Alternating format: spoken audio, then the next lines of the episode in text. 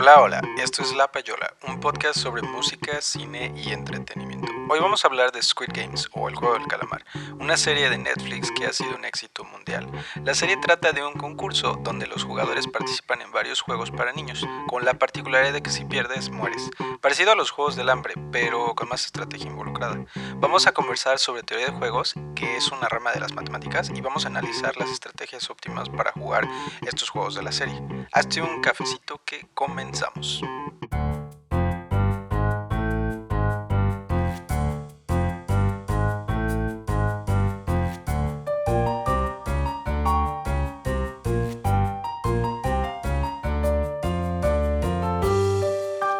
cuánta presión para ver un show, ¿no? Yo no me quería perder de todos los memes del juego del calamar, eh, porque pues me pasó con la Casa de las Flores, me pasó con Luis Miguel y dije, no, me volví a pasar.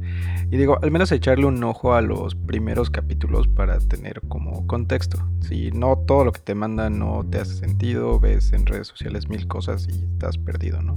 Entonces, pues sí, dije, pues la tenemos que ver, ¿no? Y donde que ahora las series duran muchísimo. Entonces, empezar a ver una serie es de verdad invertir mucho de tu tiempo. The Walking Dead, por ejemplo, ya va en la temporada 11, si no mal recuerdo. Yo me quedé en la 9 y la verdad me rehuso a seguirla viendo. Mi estrategia es ahora pues ver como el principio y el final de cada nueva temporada. La verdad no he visto la 10 y la 11, pero pues es la verdad es que es mucho tiempo. Ahora espero que el, juego del calamar no sean 10 temporadas. Eh, pues sí, yo vi un capítulo y luego luego me enganché para ver toda la temporada y me gustó mucho. Para los que no la hayan visto, la serie em, eh, de Netflix, este del juego del calamar o Squid Game, eh, mi resumen es que pues es un montón de gente que está en una situación desesperada, son invitados a un juego donde pueden ganar muchísimo dinero si ganan pero lo que no les dicen es que em, lo que están apostando es la vida. Em, pues es una apuesta donde puedes ganar eh, más o menos 38 millones de dólares apostando tu vida. Que bueno, hay estudios que evalúan cuánto vale una vida y dicen que una vida vale pues estadísticamente 10 millones de, dólares. Esto considerando lo que una persona aporta en promedio a la sociedad a lo largo de, de su vida. Igual va a ser ese valor diferente dependiendo de en qué etapa de tu vida estés, ¿no? O sea que tú apuestas en este juego 10 millones, lo que vale tu vida, digamos, eh, desde cero, con la posibilidad de ganar 38 millones de dólares. El premio, de hecho, parece más espectacular en la serie, porque en la serie ponen 45 y algo billones de wons coreanos, pero pues pasado a dólares, pues no es tantísimo dinero. Digo, no, digo, 38 millones es muchísimo dinero, ¿no? Pero bueno, no sé si para apostar la vida es lo suficiente. La serie ha sido un súper éxito para Netflix. En los dos últimos años, un tema con Netflix pues ha sido que su base de suscriptores no ha crecido mucho, porque pues ha habido mucha competencia, especialmente desde que salieron Disney Plus y Apple TV. Y entonces Squid Games o el juego del calamar pues ha sido un super tino de Netflix, porque a pesar de que, por ejemplo, Stranger Things tuvo un éxito similar, ah, quizás de hecho un poco más que Squid Games, Em, Squid Games costó mucho, mucho menos. Pero lo bueno de Squid Game es que pues va empezando, entonces podría rebasar a Stranger Things o por ejemplo The Witcher, que igual también tuvo mucho éxito.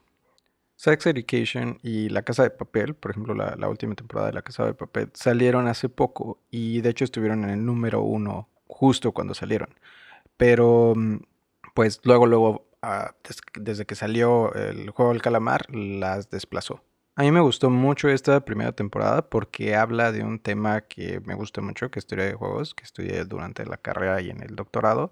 Y esto es eh, algo que me gustaría dar clases pronto, eh, igual y el siguiente semestre, si se puede, si no el que sigue. Pero es una materia común en economía. Entonces me he emocionado mucho viendo la serie. Teoría de juegos o Game Theory en inglés es el estudio de modelos matemáticos sobre pues, interacciones estratégicas entre participantes de un juego.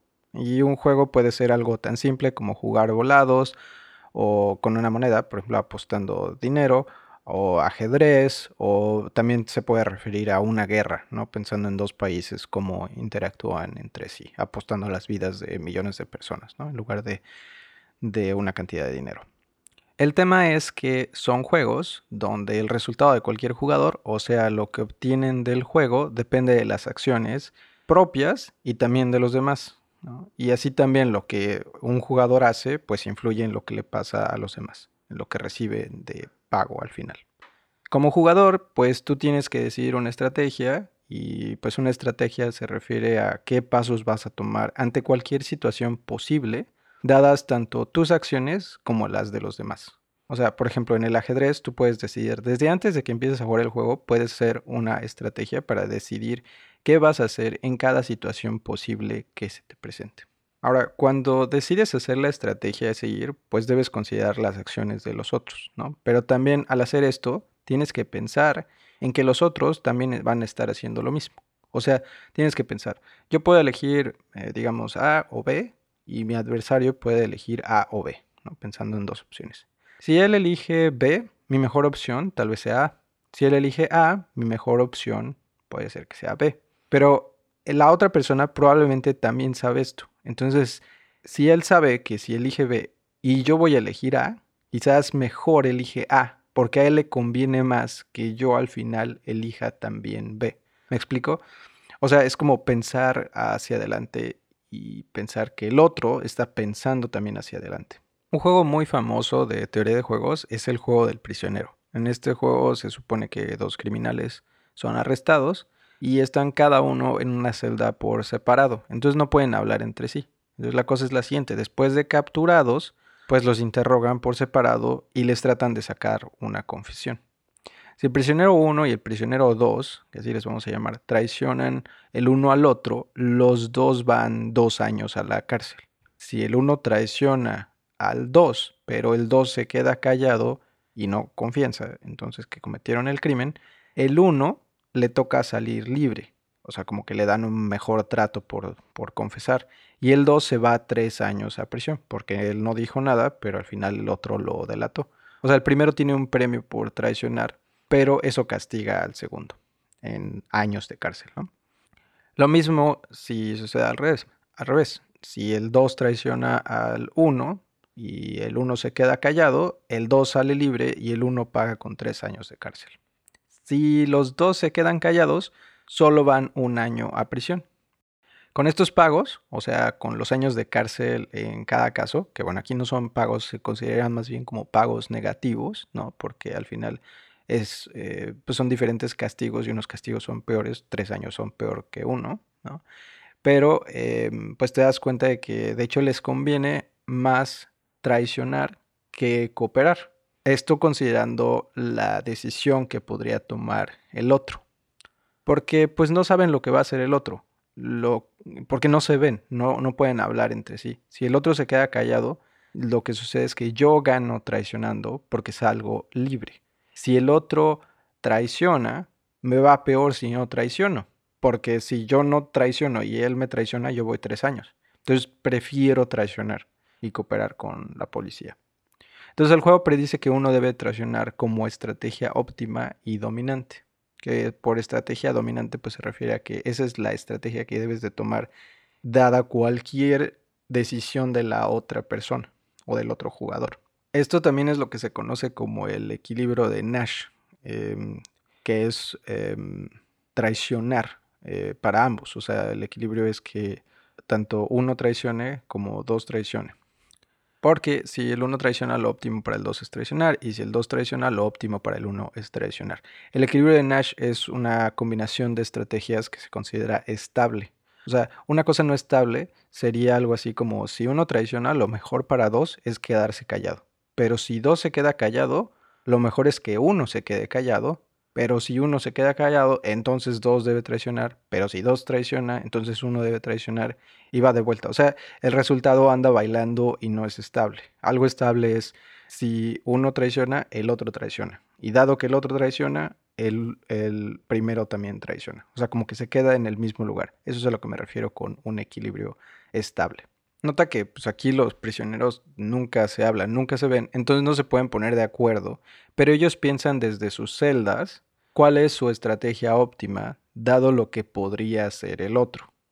Esto del equilibrio de Nash sale en una película que me gusta mucho que se llama Beautiful Mind o Mente Brillante. en español, que el título pues sí es una traducción bastante fidedigna de lo que es el título en inglés, no como por ejemplo Good Will Hunting, eh, que lo tradujeron como Mente Indomable, y realmente Good Will Hunting es el nombre del personaje, que esa película es muy buena y la menciono porque está como relacionada con, con, el, con el tema. De hecho, pues hay varias traducciones muy simpáticas, ¿no? Del, de, sobre todo del español de, España, hay traducciones muy chistosas en los, en los títulos o en el nombre de los personajes. Por ejemplo, eh, pues, Joker lo tradujeron como el bromas, ¿no? Y bueno, vieron un montón de memes sobre, sobre esto. Eh, en España, eh, Fast and Furious, que muchos conocemos pues como Rápido y Furioso, en España se tradujo como a todo gas.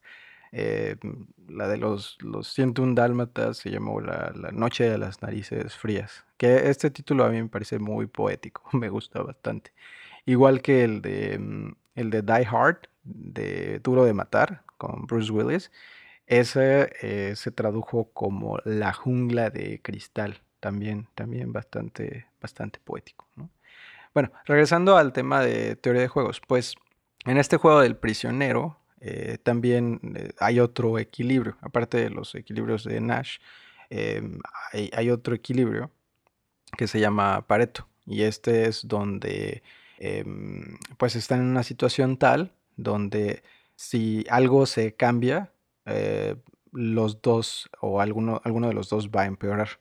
O sea, el equilibrio Pareto es un equilibrio donde no se puede mejorar la condición de ninguno, en este caso de los dos prisioneros, sin fastidiar la condición de alguno de ellos. En este ejemplo, el equilibrio Pareto es donde están eh, los dos callados frente a la policía. Ninguno dice nada. Porque en ese caso les toca un año de cárcel a cada uno. No les dan cero porque son sospechosos y no están cooperando. Al menos este es la, mm, el supuesto de este juego. Que pues si ninguno coopera, pues tienen un, un año de cárcel los dos.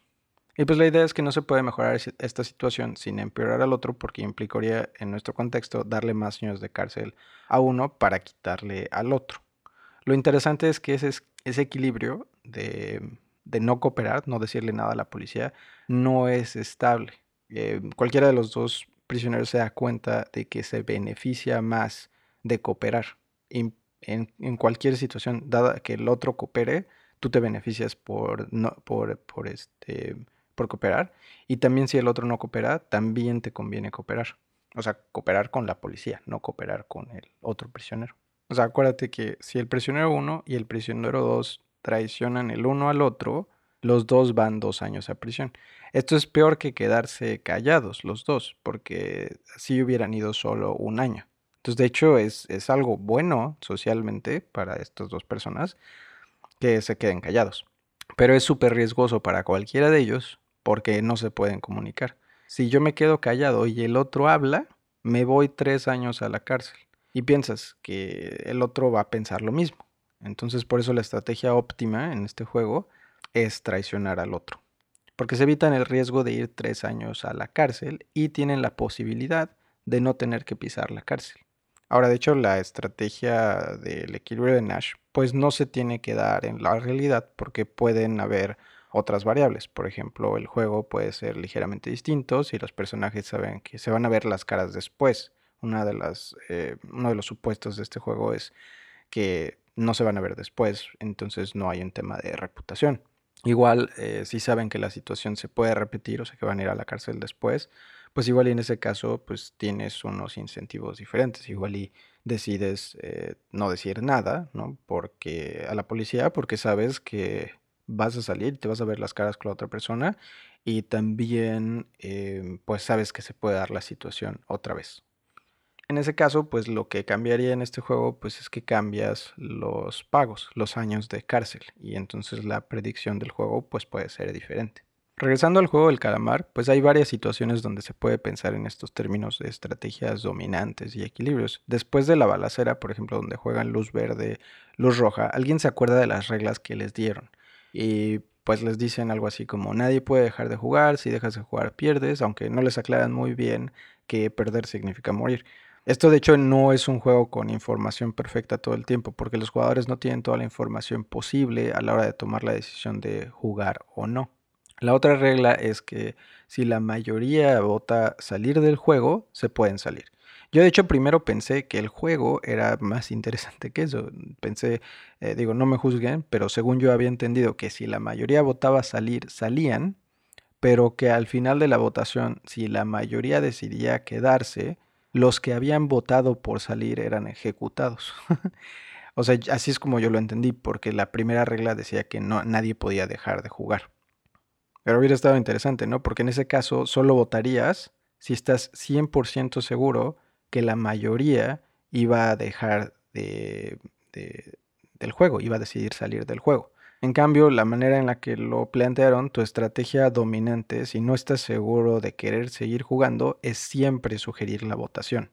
Desde el punto de vista estratégico, esta idea de sugerir la votación para salir cambia conforme avanza el juego, porque cada vez se quedan personajes más fuertes y los personajes más fuertes tienen la confianza en continuar el juego, pero aparte del personaje más fuerte, pues no le conviene que los débiles se salgan porque tienen más posibilidad de ganarles a los débiles. Pero aparte, porque está el incentivo del dinero. Los que se salen no se mueren y entonces no agregan al premio. O sea, como los personajes más fuertes tienen el incentivo de seguir jugando y enfrentar a los más débiles, ¿no? porque aparte le van a agregar dinero al premio. Entonces cada vez que avanza el juego, de hecho es menos probable que la votación funcione. Según yo, el tipo financiero, el que se supone que es muy inteligente en la serie, se dio cuenta desde el principio que el juego iba a terminar con un solo jugador. Igual no tengo nada para probar esto, ¿no? Pero según la trama, pues él es extremadamente inteligente. La epítome del, ser humano más racional que existe dentro del, del juego. En retrospectiva, de hecho, yo creo que él no era tan malo, aunque pues yo lo di toda la temporada porque es un tipo que se aprovecha de, los demás. Pero creo que él entendió desde el principio que todos menos uno al final se iban a morir.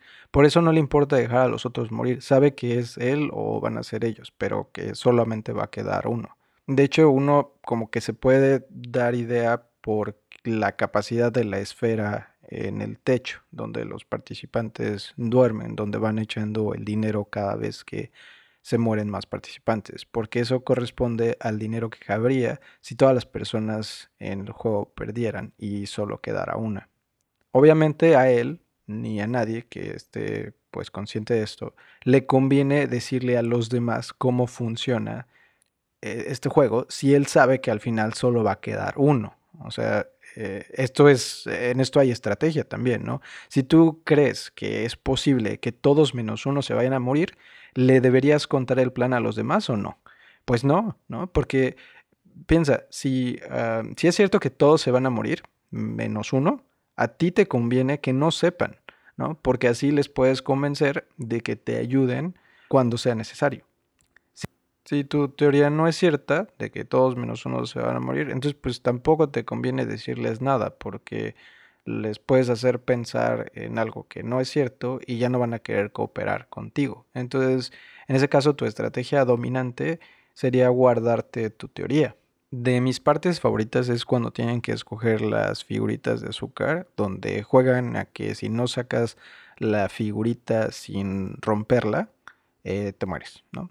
Según yo, es claro que el tipo inteligente ya se espera que va a hacer algo de estrés en separar la figurita de azúcar del molde porque alguien le dijo del azúcar eh, que estaban usando en la, en la cocina, que estaban eh, hirviendo azúcar. En este juego, al listillo se le ocurre decirle a los demás que escojan todas figuras diferentes, mientras que él escoge el triángulo, porque él está pensando hacia adelante. Él sabe que o probablemente sabe, esto es lo que yo pienso, él sabe que solo se va a quedar un ganador al final. Entonces le da igual que se mueran los demás. Es más, le conviene que se mueran los demás porque aparte agregan al premio, sabiendo y pensando que solamente se va a quedar uno al final. Después, de hecho, él escoge la figura más fácil, que es el triángulo, y los demás escogen figuras bien difíciles y pues por pura suerte sus amigos les va bien y no sospechan de él eh, que él sabía qué era lo que iba a ocurrir en ese juego. Hay otro juego en la serie que también se puede analizar, ¿no? que es eh, donde hay un puente y hay dos paneles de vidrio en cada unión del puente. Una es vidrio templado y la otra no. Entonces cuando saltan de una a otra unión hacia adelante, pues es un volado o 50-50% de que caigan en, una, en uno de los paneles que son frágiles y se rompa o que caigan en el panel que es pues resistente y no se caigan. Entonces el que se equivoca muere de, de, hecho de una caída, que es un espanto de altura. En ese mismo juego pues está la cosa de los incentivos y la estrategia, ¿no? Los de adelante tienen el incentivo de tomarse tanto tiempo como sea posible para hacer su mejor decisión de a qué panel saltar, mientras que los de atrás deben de tratar que los de adelante se apuren, porque si tardan mucho no van a poder llegar.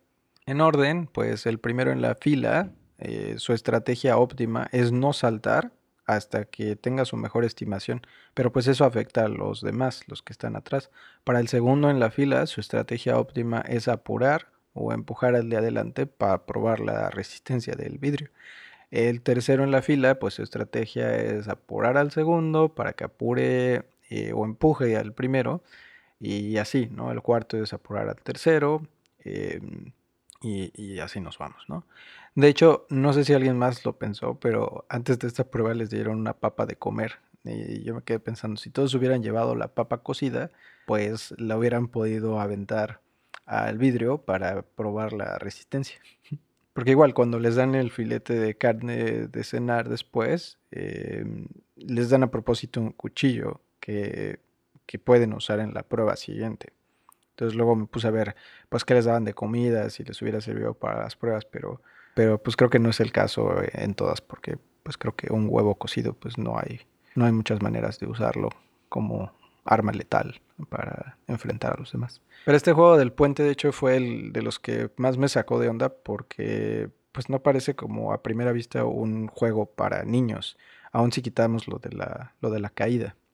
Pero luego de investigar vi que de hecho es una versión hardcore de Rayuela o de avión como lo conocemos en México. En Chile le dicen el luche, en Colombia eh, me encontré que le dicen golosa o también avioncito y en Perú le dicen mundo.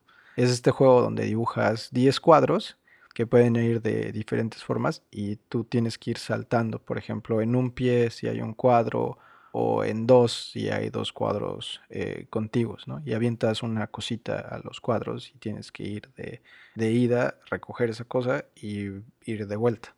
Lo dibujas con, con gis, ¿no? Y, entonces avientas una piedrita para, para ir a recogerla y vas en un pie o en dos para, para recogerla dependiendo de cuántos cuadritos hay. Entonces el juego requiere de equilibrio y pues aquí es el parecido con el juego del puente de la serie. En este mismo juego del puente, de hecho pasa que en algún momento uno de los participantes, que es eh, un mega gandaya, se para y les dice a los que vienen atrás que él no se mueve de ahí y que quien quiera pasar, que pase y que pruebe la resistencia de los vidrios que vienen, porque él pues ya no quiere arriesgarse. Para él esa es tal vez su mejor estrategia, ¿no? Considerando que la probabilidad de caerse en el siguiente panel de vidrio es 50%, pues él considera que la probabilidad de poder enfrentarse a alguien más que lo quisiera tirar es más del 50%. Entonces esto en teoría de juegos, de hecho hay un juego muy parecido, que es el famoso juego de eh, chicken, o como que creo que se traduciría más, no, no, como pollo, sino como gallina, porque es como de el juego del cobarde. O sea, es un juego de arrancones, básicamente, em, por ejemplo, con autos, donde uno corre hacia el otro, ¿no? Y si los dos corren y no se esquivan, se matan. Si los dos se hacen a un lado, ninguno gana. Y si uno se sigue derecho y el otro se hace a un lado, el que se siguió derecho gana la apuesta y el otro pierde. Aquí de hecho no hay una estrategia dominante, como en el juego del prisionero. Un equilibrio, por ejemplo, es que si el otro se va derecho, mi estrategia óptima es quitarme. Y si el otro em, se quita, mi estrategia óptima es seguirme derecho tu pago pues es más alto si tú eres el valiente y el otro es el gallina o el chicken. Tu pago es más bajo si tú eres el gallina eh, que se hizo a un lado. Y tu pago es más alto si ambos se quitan, de hecho, que si ambos chocan. Aquí también hay una estrategia de equilibrio con probabilidades o lo que se llama estrategias mixtas. si el otro se quita con una probabilidad de 25%, yo también me quito con una probabilidad de 25%. Esto con unos pagos estándares de este juego, pero a este juego se le pueden poner diferentes pagos y las probabilidades cambiarían. Otro de los juegos de la serie es uno con canicas. Básicamente le dan 10 canicas a dos jugadores, o sea, 10 a cada uno. Y la idea es que ellos pueden jugar el juego que quieran de su elección. Y la idea es que el que se quede con las 20 canicas al final, ese gana y el otro pierde y pues el otro se muere. Yo con este juego estuve un poco a disgusto porque mm, les dieron la oportunidad a dos de los personajes que estaban jugando, les dieron la oportunidad de cambiar de juego a medio camino. Esto es bastante raro. Esto me recordó algo que alguna vez platicando con ah, Juan Manuel Pérez Porrua, un experto en impuestos, un genio eh, en Hacienda, que me enseñó muchísimas cosas y de hecho me ayudó a pensar mi tesis de licenciatura.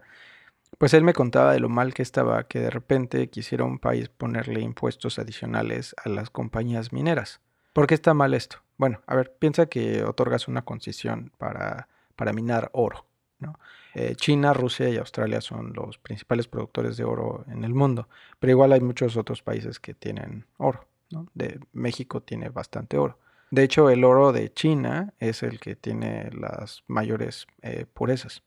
Para minar oro, eh, pues tienes primero que encontrarlo, ¿no? Entonces, aunque hay imágenes satelitales que te ayudan, lo único que hacen esas imágenes es decirte dónde hay oro potencialmente pero para encontrarlo tienes que hacer excavaciones y esto es riesgoso porque puede que encuentres o que no encuentres oro o que incluso encuentres pero que por el tipo de yacimiento pues sea muy difícil de extraer. Ahora imagínate que ya hiciste una inversión enorme, tú no sabías que ibas a encontrar oro o no. Muchas veces no lo encuentran o encuentran que va a ser muy difícil y muy costoso sacarlo. Pero digamos que inviertes algo entre 500 millones de dólares a un billón de dólares, que es más o menos lo que cuesta empezar una, mina de, oro. Cuando haces esta inversión, pues el gobierno de este país, eh, donde digamos que haces tu inversión, te dice exactamente cuántos impuestos vas a pagar. Entonces, pues tú calculas tu riesgo. Dices, ¿qué tan probable es que encontremos oro? Que lo puedas extraer fácilmente. ¿Y cuánto van a ser tus costos de operación? Entre ellos, pues cuánto vas a tener que pagar de impuestos. Igual y te dicen, te vamos a cobrar 10% de impuestos, de impuestos. Igual y hasta calculas la posibilidad de encontrar un dinosaurio, ¿no? Porque te gustan mucho los dinosaurios. Yo estaría buscando dinosaurios. Bueno, tú calculas esto y dices, ok, va, hago la inversión y sé que para recuperarla quizás voy a tener que operar 10 a 20 años, Ahora, ¿qué pudiste haber hecho con este dinero? Pues por un millón, eh, por un billón de dólares, te puedes comprar un equipo como los Miami Marlins de béisbol en la MLB, de la, Liga de Béisbol Americana. Igual te pudiste haber comprado un cuadro de Leonardo da Vinci, como el Salvador Mundi, que se vendió en 2017 por 450 millones de dólares. Em, que justo la casa de Christie's ya también está subastando eh, NFTs, que ya estoy preparando un programa para que hablemos de, eso. Y bueno, pues te queda también dinero para comprar eh, unos eh, Picassos y unos NFTs, ¿no? Porque el Salvador Mundi, el cuadro de Da Vinci, estaba solo en 450 millones. Otra cosa que te puedes comprar es un superyate con un helipuerto y todo por 600 millones de dólares. Por si no sabías, un helicóptero usado cuesta entre, eh, puede costar 100 mil dólares eh, usado, ¿no? Y uno nuevo cuesta, eh, pues, 2 millones de dólares, Gran diferencia. Bueno, entonces imagínate que em, invertiste en tu mina de oro un billón de dólares. Y por eso ya no te compraste tu equipo de béisbol, que también puede ser un buen negocio. Y cinco años después eh, de que invertiste, encuentras y empiezas a extraer oro. Y dices que bueno, ya estoy recuperando mi dinero. Y de repente, al estilo Venezuela, te dice el gobierno que te va a cobrar más impuestos sobre tu extracción de oro. Esto es súper injusto, porque tú hiciste un plan a 10, 20 años, no sabías si ibas a poder extraer el oro, y sucede que ya lo encuentras y que de hecho no era una cosa cierta, ¿no? Porque pudiste no haber encontrado más que piedritas el gobierno te dice, bueno, ¿sabes qué? Vemos que estás muy contento sacando tu oro, entonces te vamos a cobrar no el 10%, sino el 30% sobre tu extracción y sobre cualquier dinosaurio que encuentres. Y dices, maldita sea, mis dinosaurios. ¿no?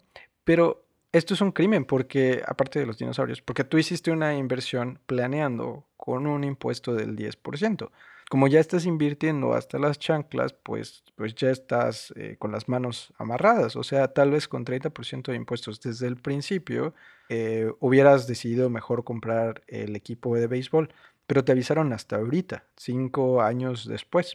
El problema de cuando un país hace esto es que los futuros inversionistas pues se la van a pensar tres veces y muy seguramente ya no van a querer invertir porque les cambias las reglas del juego a medio camino. Esto es un problema en países que tienen malas instituciones porque cuando cambian de administración pueden pasar estas cosas. Bueno, en el juego de las canicas pues pasó algo similar y yo estaba todo indignado porque el secuaz del malote o el ayudante del malote que está compitiendo contra él en el juego de las canicas, en algún momento va ganando y va ganando por mucho. Y el malote le dice al mono con el círculo en la cara, que son los eh, tipos que cuidan a los demás que están jugando, em, le dice que solicita cambiar el juego. Y el señor cara de círculo, con su metralleta en mano, le dice, claro que sí, y yo dije, esto está súper mal, porque ellos acordaron jugar un juego, ninguno forzó al otro. Los dos decidieron que iban a jugar ese juego. Y porque uno va perdiendo, el que va perdiendo decide cambiar el juego, pues eso está pésimo. A mí el cuate que le cambiaron el juego es como la minera que le acabaron subiendo los impuestos, con la diferencia de que la minera no estaba poniendo la vida sobre la línea. Esto pues no, a mí se me hace que pues no resonó como con esa filosofía del juego de la serie, donde se suponía que las cosas tenían que ser justas, que es parte de la trama, ¿no? Porque dicen que le están dando una oportunidad a un grupo de gente que está eh, pues en una situación de desesperación, que ha vivido en desigualdad y en discriminación, durante su vida, y les dicen que, que pues, pues esto es como una manera de, de ayudarles. Entonces la idea del juego es que sea justo y equitativo dándoles una oportunidad de ganar. Pero pues ahí esta movida de cambiar las reglas del juego a medio camino pues se me hace a mí bastante injusto. Pues como decía, a mí me gustó mucho la serie porque fue mucho pensar de qué hacer en diferentes juegos, de cómo hay estrategias óptimas en situaciones que pues jamás se me hubiera ocurrido, ¿no? Porque igual cuando piensas en estos juegos en tu infancia pues no te los tomas tan en serio, como por ejemplo el de jalar la cuerda, yo jamás hubiera pensado que había una estrategia óptima para jugarlo. Eh, no sé, o sea, la verdad es que estuvo muy bueno, o sea, como que te hace repensar cosas que, que en otro momento pues igual no te hubieras eh, tomado tan en serio, ¿no? De hecho, ahorita también salió otra serie parecida en Netflix que se llama Alice in Borderland, que es una serie japonesa que tiene una trama similar, pero tiene juegos de hecho como mucho más complicados. Y, es distinto, o sea, la trama eh, es distinta, pero también es, es parecido en ese sentido. Y la verdad está muy buena. Por favor, Netflix, deja de sacar series tan rápido porque no me da la vida. Bueno, espero que te haya gustado esta payola sobre el juego del calamar, teoría de juegos y estrategias óptimas. Si quieres que te cuente más de estos eh, temas, escríbenos en Instagram, Facebook o en la caja de comentarios de YouTube. Cuéntanos cuál fue tu juego favorito o qué juego dijiste, uy, aquí yo hubiera hecho esta otra estrategia. Chao payolitos y payolitas, espero que tengan un día sensacional. Bye.